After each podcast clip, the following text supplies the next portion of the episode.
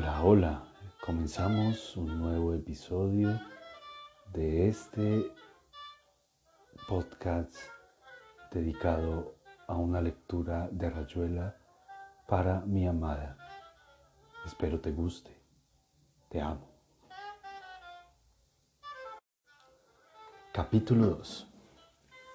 Aquí había sido primero como una sangría, un vapoleo de uso interno una necesidad de sentir el estúpido pasaporte de tapas azules en el bolsillo del saco, la llave del hotel bien segura en el clavo del tablero, el miedo, la ignorancia, el deslumbramiento. Esto se llama así, eso se pide así. Ahora esa mujer va a sonreír. Más allá de esa calle empieza el jardín de Esplantes, París, una tarjeta postal con un dibujo de Clee al lado de un espejo sucio. La maga había aparecido una tarde en la Rue du Cherche-Midi. Cuando subía a mi pieza de la Rue de la Tombée Soil, traía siempre una flor, una tarjeta Clee o Miró. Y si no tenía dinero, elegía una hoja de plátano en el parque. Por ese entonces yo juntaba alambres y cajones vacíos en las calles de la madrugada y fabricaba móviles, perfiles que giraban sobre las chimeneas, máquinas inútiles que la maga me ayudaba a pintar. No estábamos enamorados, hacíamos el amor con un virtuosismo desapegado y crítico, pero después caíamos en silencios terribles y la espuma de los vasos de cerveza se iba poniendo como estopa. Se entibiaba y contraía mientras nos mirábamos y sentíamos que eso era el tiempo. La maga acababa por levantarse y daba inútiles vueltas por la pieza. Más de una vez la vi admirar su cuerpo en el espejo, tomarse los senos con las manos como las estatuillas sirias y pasarse los ojos por la piel en una lenta caricia.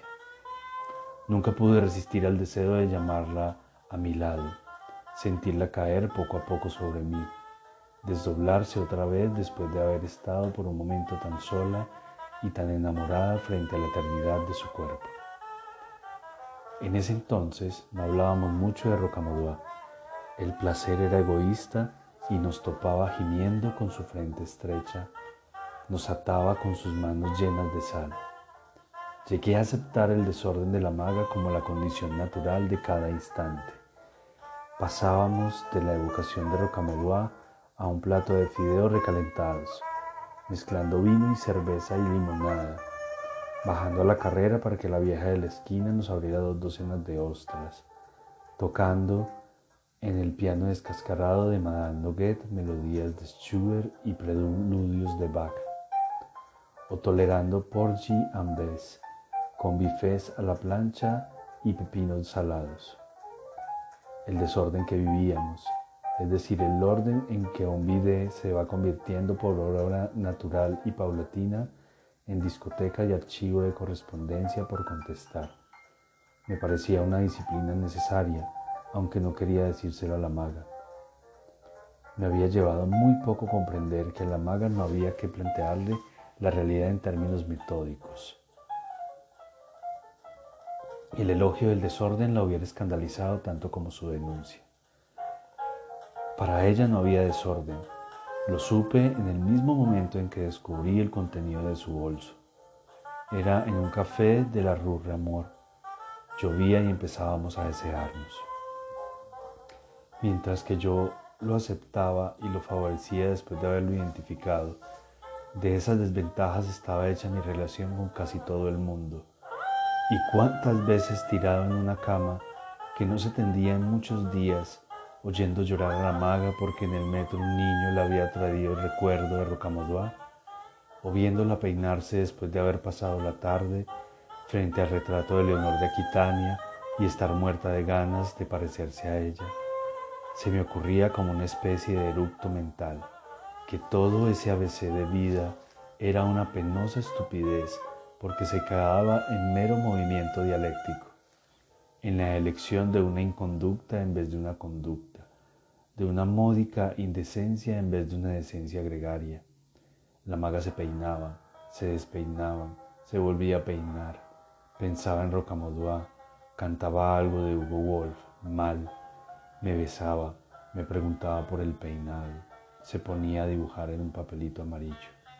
Y todo eso era ella indisolublemente, mientras yo ahí, en una cama deliberadamente sucia, bebiendo una cerveza deliberadamente tibia, era siempre yo y mi vida, yo con mi vida frente a la vida de los otros. Pero lo mismo estaba bastante orgulloso de ser un vago consciente y por debajo de lunas y lunas, de incontables peripecias donde la maga y Ronald y Rocamodua y el club y las calles y mis enfermedades murales y otras piorreas y Vertedrepat y el hambre a veces y el viejo Troji que me sacaba de apuros por debajo de noches vomitadas de música y tabaco y vilezas menudas y trueques de todo género, bien por debajo, por encima, de todo eso no había querido fingir como los bohemios, al uso que ese caos de bolsillo era un orden superior del espíritu o cualquier otra etiqueta igualmente podrida, y tampoco había querido aceptar que bastaba un mínimo de decencia, decencia joven, para salir de tanto algodón manchado.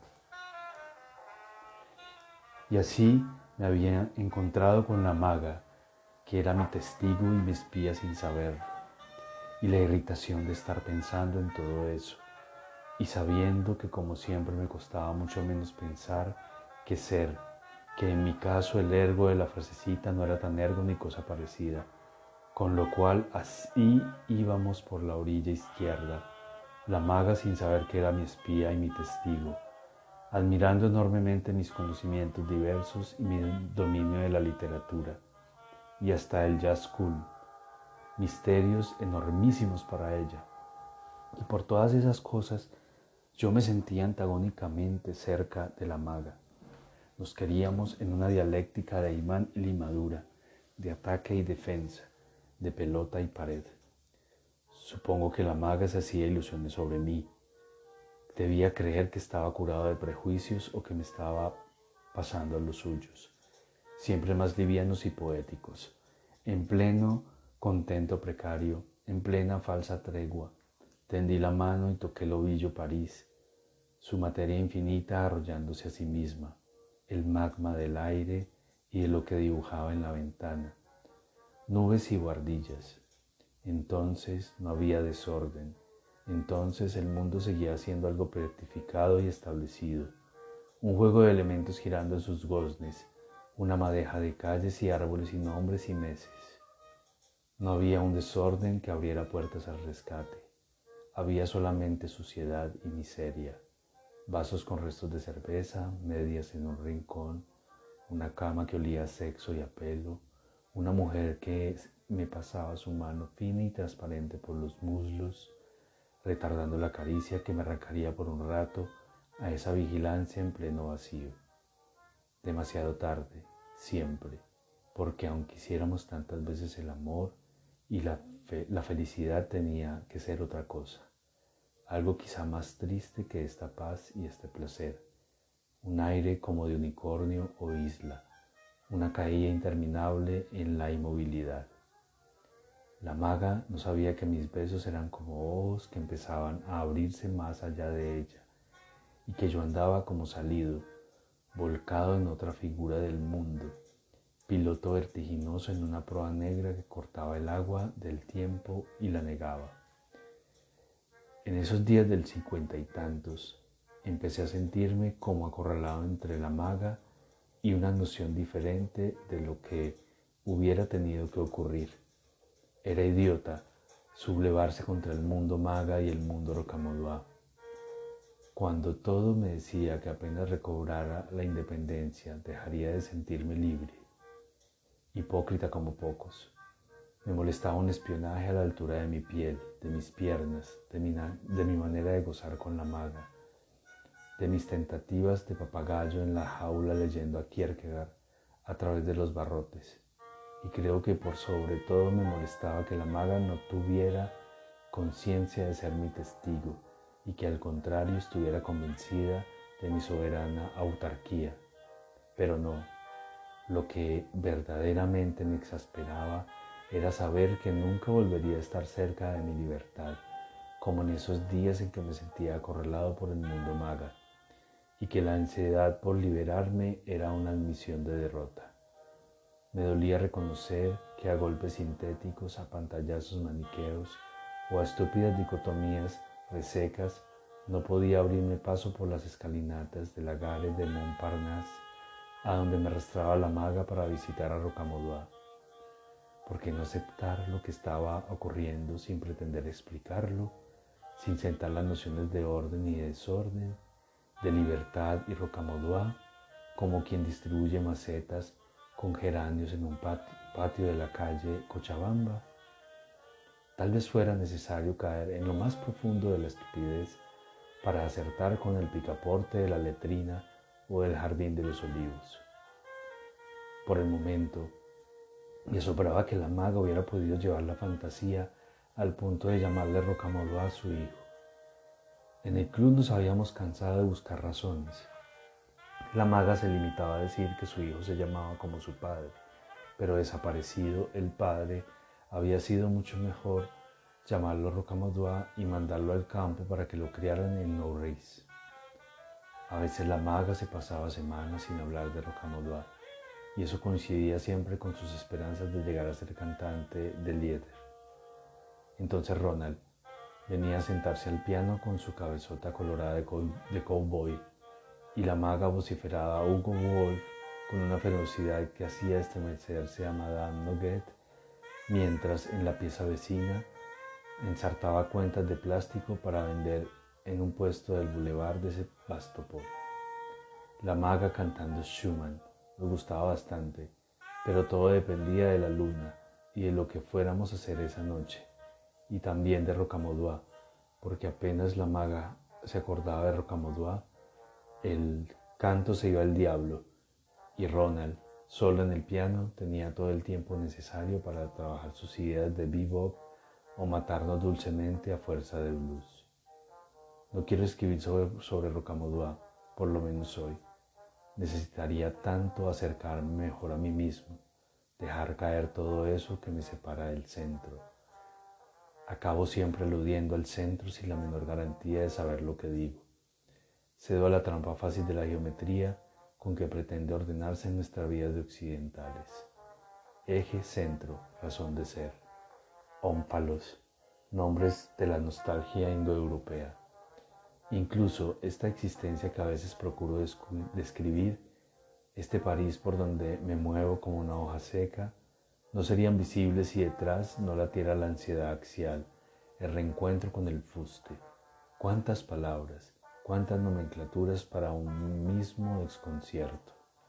A veces me convenzo de que la estupidez se llama triángulo, de que 8 por 8 es la locura o un perro. Abrazado a la maga, esa concreción de nebulosa, pienso que tanto sentido tiene hacer un muñequito con miga de pan como escribir la novela que nunca escribiré o defender con la vida las ideas que redimen a los pueblos. El péndulo cumple su vaivén instantáneo y otra vez me inserto en las categorías tranquilizadoras.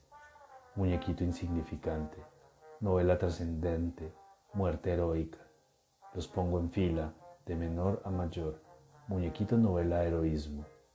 Pienso en las jerarquías de valores también exploradas por Ortega, por Scheller, lo estético, lo ético, lo religioso, lo religioso, lo estético, lo ético lo ético, lo religioso, lo estético, el muñequito, la novela, la muerte, el muñequito, la lengua de la maga me hace cosquillas, Rocamadour, la ética, el muñequito, la maga, la lengua, la cosquilla, la ética.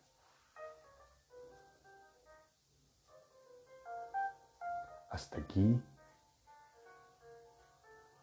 este episodio de podcast Una lectura de Rayuela para mi amada. Te amo. Hasta pronto.